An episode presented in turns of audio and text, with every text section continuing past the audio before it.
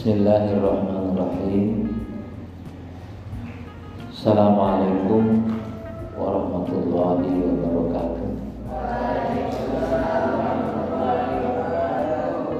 Innal hamdalillah Nahmaduhu wa nasta'inuhu wa nastaghfiruh Wa na'udzu billahi min shururi anfusina wa sayyiati a'malina. May yahdihillahu fala mudilla lahu wa may yudlilhu fala hadiya lahu Amma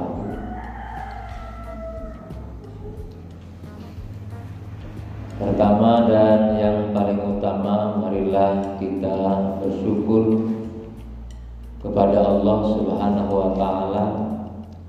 Alhamdulillah pada pagi hari ini hari ke berapa? Hari ke 15 ya? atau 14 ke 13 hari uh, minggu ya. Sekarang hari ke berapa? Sekarang hari ke-14 di bulan Ramadan.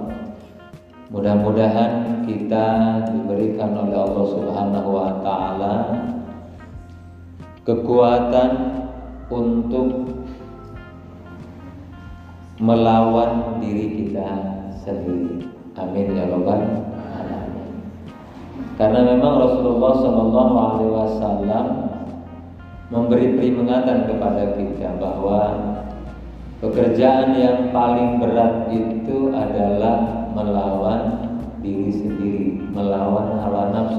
kita miliki. Itu eh, sesuatu yang sangat berat. Maka pada saat eh, para sahabat itu selesai berperang di perang Badar. Perang Badar itu perang yang sangat dahsyat karena 313 orang itu melawan ribuan pasukan dan dia menang dengan segala macam pernak perniknya Rasul kembali ke Madinah dalam bahasanya kita akan menghadapi perang yang paling besar.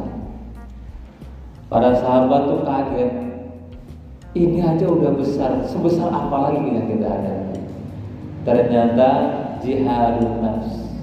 Ternyata yang paling besar itu adalah berperang melawan diri kita melawan diri kita sendiri. Maka mudah-mudahan bulan Ramadan ini mengajarkan kepada kita agar kita mampu melawan diri sendiri. Itu yang paling utama.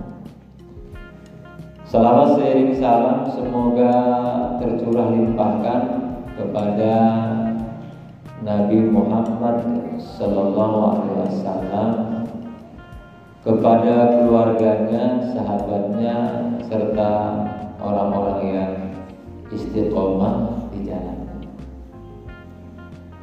Anakku semuanya yang saya cintai, saya dulu pernah e, berkawan dengan salah satu teman. Kalian masih ingat antara teman dengan sahabat ya? Saya satu teman yang kebetulan kebetulan saya bilang orang tuanya sakit. Lalu setelah sakit itu dia mencari cara bagaimana orang tuanya itu bisa sembuh. Maka eh, akhirnya kita berusaha mencari cara bagaimana dia sembuh. Anak-anaknya bergantian eh, menjaga. Jadi udah diatur tuh hari ini menjaga si Anu, si Anu terus gitu. Bahkan yang dari jauh aja dipanggil untuk datang untuk mendoakan. Lalu uh, saya juga diajak hadir ke situ, ditanya, saya tanya, emang sudah berapa lama sih sakitnya? Sudah dua bulan katanya Ustaz. Gitu, kata dia. Lalu apa sakitnya? Kata dokter sih kanker hati, kanker hati. Nah lalu lah saya biasa suka padahal saya nggak bisa apa-apa demi Allah demi Rasulullah Biasa orang bawa air, bawa air. apa dia bilang? Tolong katanya uh, bacakan uh, apa minta ritual ikhlasnya untuk mendoakan uh, orang tua saya. Lalu ya saya komat kami tadi biasa baca suratul fatihah baca ini baca doa apa saja yang bisa saya baca saya Alhamdulillah itu setelah saya datang lalu ya ternyata bapaknya itu berangsur-angsur membaik lalu dimulai itu katanya katanya gitu. Itu mulai pulih kesadarannya tangannya bisa digerak-gerakkan ya. Dan dua bulan kemudian dari kedatangan saya dan kawan-kawan itu ternyata si bapaknya itu uh, sudah bisa beraktivitas seperti sedia kala. Saya pun kaget sebenarnya. Kenapa kaget? Saya nggak bisa apa-apa. Hanya bisa uh, mendoakan hanya Allah yang tahu. Ya bacanya juga begitu aja. Kadang-kadang ya Allah ya Rabbana setelah baca Bismillah segala macam kita zikiran si Anu tolong sembuhkan si Anu tolong ini itu aja saya nggak pernah uh,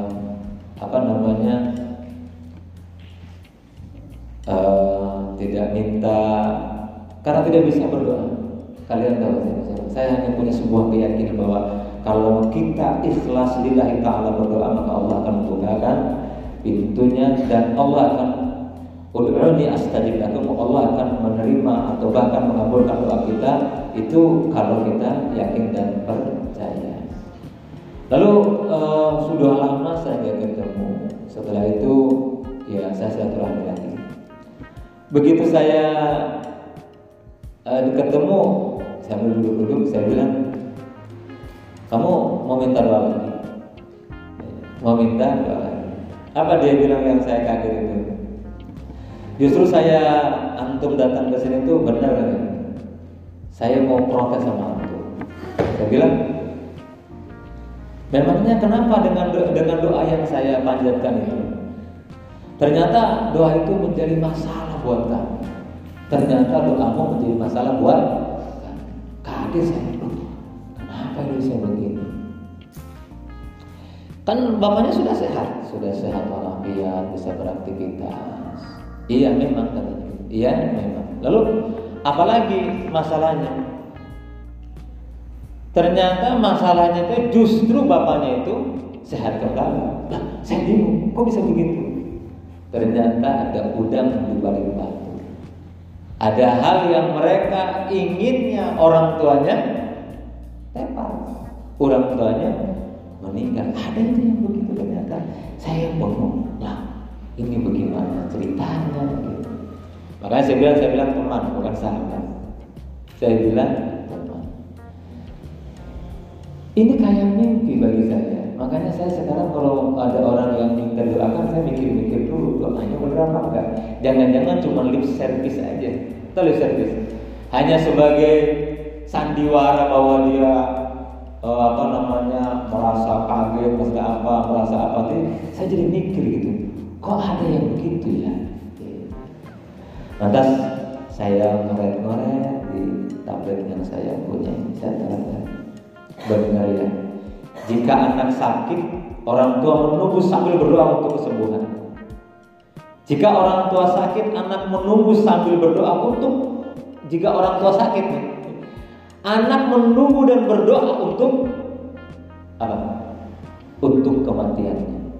Udah kasihan udah tua. Ada yang begitu. Begitu juga ungkapan sindiran yang sering kita dengar ya. Keterlaluan memang, tapi jangan-jangan tanpa sadar kita berperilaku serupa, hanya bentuk dan tingkatannya yang berbeda. Kesibukan kita mengejar anak-anak semuanya hati-hati. Makanya saya bilang apa? Kalian harus berkarya, bukan mencari kaya. Jadi kadang-kadang gini, eh, kesibukan mengejar kehidupan dunia itu kita tuh kita tuh sukses ya membelenggu diri kita. Kita terkadang merasa bahwa seakan tidak akan eh, tidak ada yang lebih penting daripada bisnis, pekerjaan dan tetek meneklah urusan dunia lainnya. Yang menemui klaim berarti kepentingannya ribuan kali lebih tinggi daripada panggilan orang tua. Padahal Dulu sewaktu anaknya sakit, kapan pun waktunya orang tua tidak pernah keberatan mencarikan obat untuk anaknya yang tercinta. Namun saat orang tua sakit justru sang anak lebih suka menitipkan orang tua ke sopir, ke taksi gitu kan. Udah kan bisa jalan sendiri, saya lagi sibuk, udah ke rumah sakit aja ke dokter aja sendiri gitu. Gitu ya. Jadi kadang-kadang sang anak itu merasa keberatan orang tua hanya merepotkan belakang. Bukankah ini perilaku serupa dengan ungkapan di atas? Nah saya bilang Mas Allah. Ada sebagian juga anaknya, anak yang berdalih mengajak orang tuanya ke rumah. Udahlah tinggal di rumah saya sajalah. Ibu sudah tua, udah capek. Udah di rumah aja, di rumah aja, di rumah saya. Di rumah yang megah lah. Alasannya apa? Banyak lah agar orang tuanya bisa tinggal di rumah yang mewah, tidak di rumah kecil dan reot lagi. Meskipun demikian, diam-diam, diam-diam, urusan sehari-hari rumah megah itu menjadi kewajiban orang tuanya. Mulai bersih-bersih, memasak, mencuci, dan ini itu. Pendek kata, sang anak hanya tahu beres. Bukankah ini modus pembantu terselubung? Hmm, astagfirullah. Hati-hati kita bawa orang tua kita ke rumah kita dia masak nyuci ngepel segala macam dan kita kadang-kadang kesel ke orang tua manakala kita datang ke rumah ternyata tempat acak-acakan kalau begitu kamu fungsikan apa orang tuamu. Jadi hati-hati ya. Hati hati hati. Jadi dari Abdullah bin Amr al-As dia berkata bahwa Nabi SAW bersabda ridallahu fi ridal walidain wa suhtullah fi suhtil tidak kita ragukan bahwa orang tua itu adalah wakil Allah di muka bumi ini. Mereka lah yang menjadi penentu ridho dan murkanya Allah. Oleh karena itu, anak-anakku semuanya, barang siapa yang ingin sukses di segala bidang kehidupan, berbakti kepada orang tua adalah jalan utamanya. Terwujudnya mimpi-mimpi seorang anak manusia itu amat tergantung rekomendasi orang tuanya kepada Sang Maha Kuasa. Tidak ada seorang anak manusia yang bisa hidup berbahagia jika meninggalkan bakti kepada. Kamu mungkin pernah baca namanya Uwais Al-Qarni. Itu penduduk Yaman itu, yang oleh Rasulullah SAW disebut seorang yang tidak terkenal di bumi, tetapi terkenal di langit. Bahkan Rasulullah Wasallam pernah berpesan kepada Umar bin Khattab dan Ali bin Abi Thalib apa agar minta didoakan oleh Uwais kalau sempat bertemu dengannya. Kita ingat, bukankah Umar dan Ali adalah sahabat utama Rasulullah SAW? Lalu dan calon penghuni surga. Lalu mengapa minta doa kepada Uwais? Apa kehebatan seorang Uwais? Uwais adalah ternyata orang yang sangat berbakti kepada orang tuanya. Dia gendong dari Yaman orang tuanya sampai ke Makatul Mukarramah yang jaraknya dari sini ke Malaysia. Dia gendong itu. Sampai berdarah darahnya dicatat oleh Allah Subhanahu wa taala orang yang sukses di akhirat. Dia tidak terkenal di bumi tapi terkenal di langit. Atas kita bagian yang mana? Memaki orang tua, menjelekkan orang tua, merendahkan orang tua. Kita bagian dari yang mana? Ya, ini modal bekal buat kalian nanti liburan. Saatnya kalian berbakti kepada orang tua kalian. Cuci diri, masak Siang perempuan anak-anakku semuanya yang ada di sini sudah saya ajarkan masak masak nasi, bikin kopi. Orang tuamu biasanya apa nih ngopi? Yang biasanya ibumu yang menyediakan, kamu yang menyediakan. Anak-anakku semuanya yang putra, saya perintahkan kalian untuk beres-beres pondok pesantren, menyapu, membuang sampah, merapikan pakaian.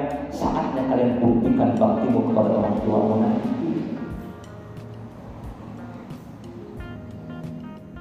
Maka anak semuanya yang saya ceritain, ini bukan main-main. Orang tua adalah pintu suksesmu. Kuncinya adalah gurumu yang mengajarkanmu berbagai macam ilmu dan pintunya adalah ibumu. Seperti Rasulullah SAW mengatakan, Ana madinatul ilm wa aliyu babuha. Kalau saya ini adalah kota ilmu, maka pintunya adalah Ali bin Abi Thalib. Bagaimana kuncinya? Kuncinya adalah para alim ulama yang kita jadikan dia sebagai guru kita murabi kita urut sampai kepada Rasulullah SAW. Maka muliakan gurumu, muliakan ibumu, karena itu adalah kunci suksesmu dunia dan akhirat. Tidak ada kesuksesan tanpa kalian memuliakan dua orang ini. Ya anakku ya. Jadi makanya saya pagi ini mulai mengingatkan kalian dan ini insya Allah kita akan kirimkan kepada orang tua kalian bahwa saya sudah menasihati kalian. Maka selalu ada podcast yang saya upload setiap hari pada saat saya menasihati kalian. Biar orang tua kalian tahu betapa saya mencintai kalian. Berapa betapa saya sangat amat sayang melebihi diri saya sendiri. Kalian adalah harta-harta saya. Kalian adalah kekayaan yang tidak ternilai bagi saya karena kita akan nanti bertemu di surga Allah Subhanahu wa taala. Kita akan bertemu Ikatan kalian dengan saya ikatan ilmu. Ikatan kalian dengan orang tuamu ikatan darah dan keturunan. Dan kita tidak akan bisa dipisahkan. Buruknya kalian kesedihan bagi kami. Hebatnya kalian, sukses kalian, kebanggaan bagi kami. Dan itu menjadi pintu surga bagi kami sebagai orang tua. Tidak ada kebahagiaan melebihi kebahagiaan lain kecuali kalian sukses dunia akhirat harta yang kamu miliki, kekayaan yang kamu miliki tidak berada bandingannya dengan kebaktian dan kesuksesan dari kamu. Maka berkarya bukan berkaya. Kapan pun kalian dipanggil orang tua datang, tidak ada kata nanti untuk orang tua. Ya, sami'na wa Itulah itu sukses. Anda semua cintai. Siapa yang menanam maka dia akan menuai. Begitu hukum sebab akibat yang berlaku di alam semesta ini. Diri kita tidak selamanya muda. Suatu saat anak-anak semuanya kita juga akan menjadi orang tua dalam arti yang benar-benar sudah tua. Jika saat itu tiba, tiba sudah masa menuai segala yang kita tanam saat masih muda. Rasulullah Shallallahu Alaihi Wasallam pernah bersabda, Berbaktilah kepada orang tua.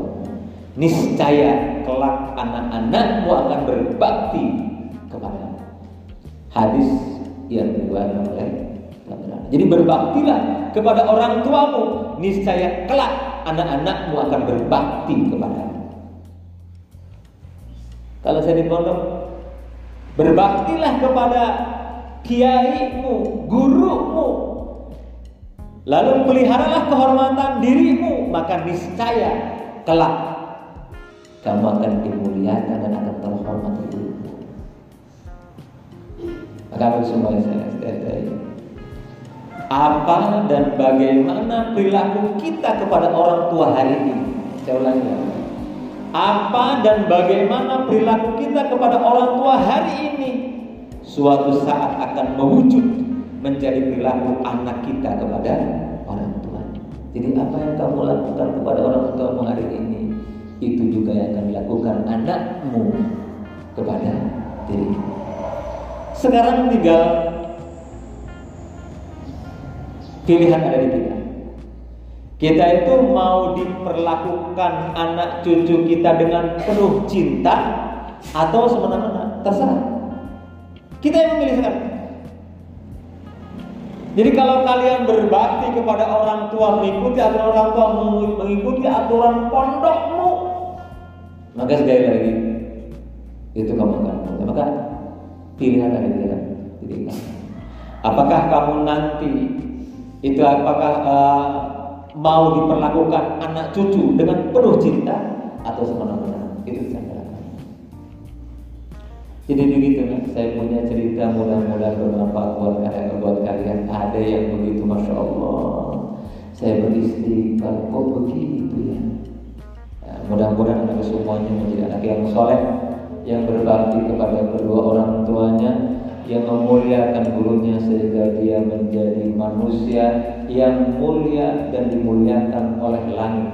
Amin ya robbal alamin. Allah Subhanahu wa taala mudah-mudahan memudahkan kita semua karena kita menghormati memuliakan kedua orang tua kita dan guru-guru kita. Itu saja mungkin bagi anak semua 20 menit cukup lah. Mudah-mudahan saya nanti kita lanjutkan dengan cerita yang berbeda. Dan sebagian itu adalah pengalaman saya yang saya kaget dengan beberapa hal tadi ternyata oh iya. Itu bukan cerita memang ada dalam kenyataan. Naudzubillah semua naudzubillah terjadi buat kita. Mudah-mudahan kita terjaga dari hal demikian. Terima kasih. Mari kita tutup dengan subhanaka Allahumma bihamdika asyhadu an la ilaha illa anta astaghfiruka wa atubu ilaik. Assalamualaikum warahmatullahi wabarakatuh